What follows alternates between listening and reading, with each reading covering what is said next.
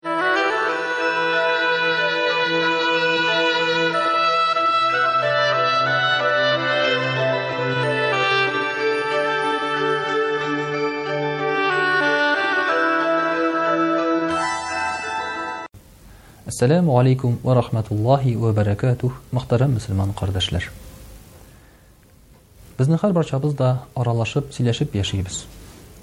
Ләкин менә шушы аралашкан, сөйләшкән вакытта, әлбәттә, һичшиксез үзенең әдәпләре, кагыйдәләре булырга тиеш.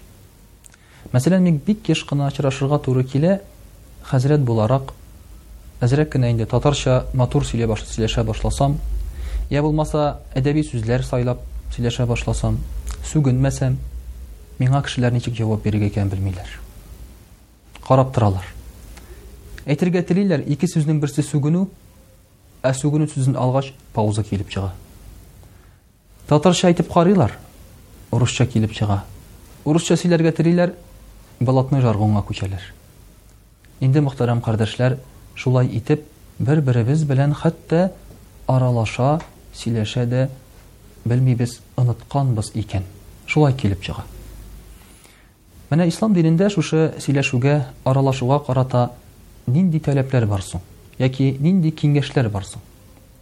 Пәйгамбәребез саллаллаһу алейхи вә сәлләм безнең өчен иң яхшы үрнәк бу өлкәдә. Ә сөйләшү, аралашуның иң төп максаты кешене үзеңгә карату, ышандыру яки үзеңнең сүзеңне аңа җиткезү. Пәйгамбәребез саллаллаһу алейхи вә сәлләмне тыңламас өчен мөшрикләр, ягъни мөселман булмаган кешеләр колакларына мамык тыгып йөргәннәр.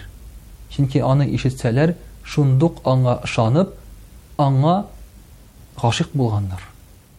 Ягъни аны ярата башлаганнар.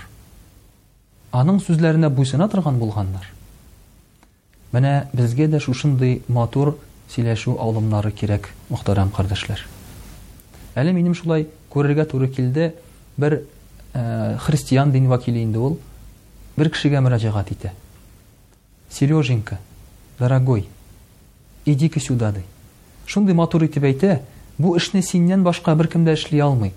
Сделай, пожалуйста. На милость. Э, мин үзем урынымнан сикереп торып, шушы эшне эшлисем килеп китте. Менә мөхтәрәм кардәшләр, сөйләшү алымы, ышандыру.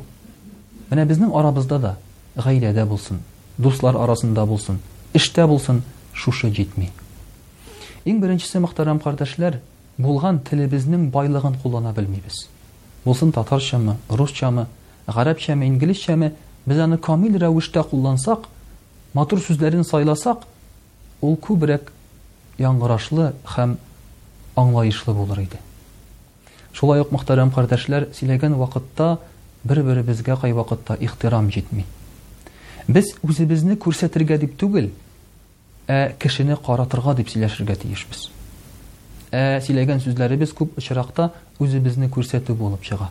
Карагыз, мин нинди уен-көлке беләм, анекдот беләм, карагыз, мин нинди акыллы, җыр телле, оста, һәм син киткәннән соң синең сүзләрең дә кешенең исендә калмый, чөнки синең максат үзеңне генә күрсәтү иде.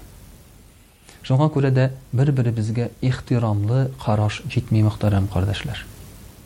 Шулай ук Пәйгамбәребез саллаллаһу аләйһи вә сәлләм сөйләшкән, аралашкан вакытта бик еш куллана торган булган шундый алымны, үзенең, әйтик, әңгәмәдәшенең исемен еш атый торган булган. Менә бу аны үзеңә карарга ярдәм итә. Ләкин безнең кайчакта исем белән әйтәсе урынга без әй, теге, бу дип мөрәҗәгать итәбез. Менә бу да үз чиратында әдәпсезлек, тәртипсезлек булып тора.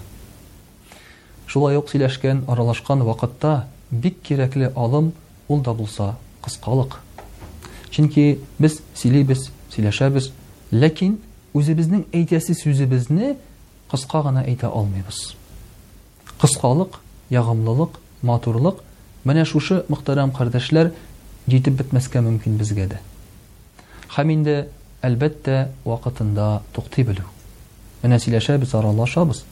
Ләкин вакытында туктап кала алмау, кайчакта сүзне озайту бер-беребезне үпкәләтүгә китерә, вакыт сузуга китерә хәм син әйтергә теләгән сүзнең мәгънәсен үзгәртә.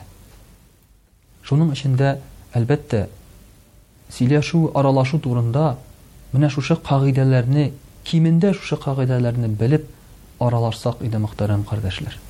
Һәм, инша Аллаһ, безнең араларыбыз, мөнәсәбәтләребез дә күпкә ягымлырак, дөресрәк булыр иде. Вәссәламү галәйкүм!